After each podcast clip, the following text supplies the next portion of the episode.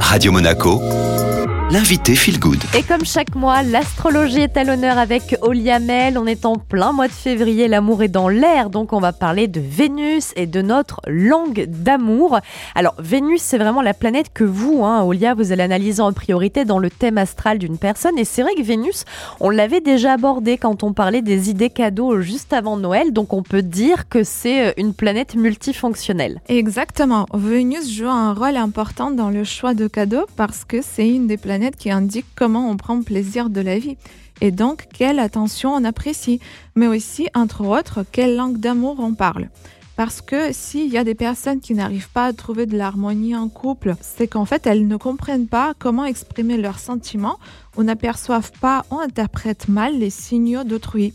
Vénus nous indique ce qui va allumer cette flamme en nous, réveiller nos sentiments, ce qui nous attire chez les autres personnes. Euh, Vénus s'exprime surtout au début des euh, relations. Puis, quelques temps après que les deux personnes habitent ensemble, ce sont les autres énergies qui se mélangent, comme notamment la Lune. Mais ça, c'est plus tard. C'est pourquoi on peut souvent observer un changement chez notre moitié lorsqu'on passe cette étape d'une relation. Alors pour connaître son signe de Vénus, on le sait déjà, c'est simple, il suffit de regarder sur Internet en quel signe se trouvait cette planète le jour où vous êtes né. Est-ce que vous auriez comme ça quelques exemples à nous donner? Par exemple, si votre Vénus se trouve dans un des signes de feu, Bélier, Lion ou Sagittaire, c'est que votre langue d'amour, c'est l'émotion et la démonstration. Lorsque Vénus se trouve en taureau ou en balance, ce sont les positions les plus confortables pour cette planète, car il dirige ces deux signes.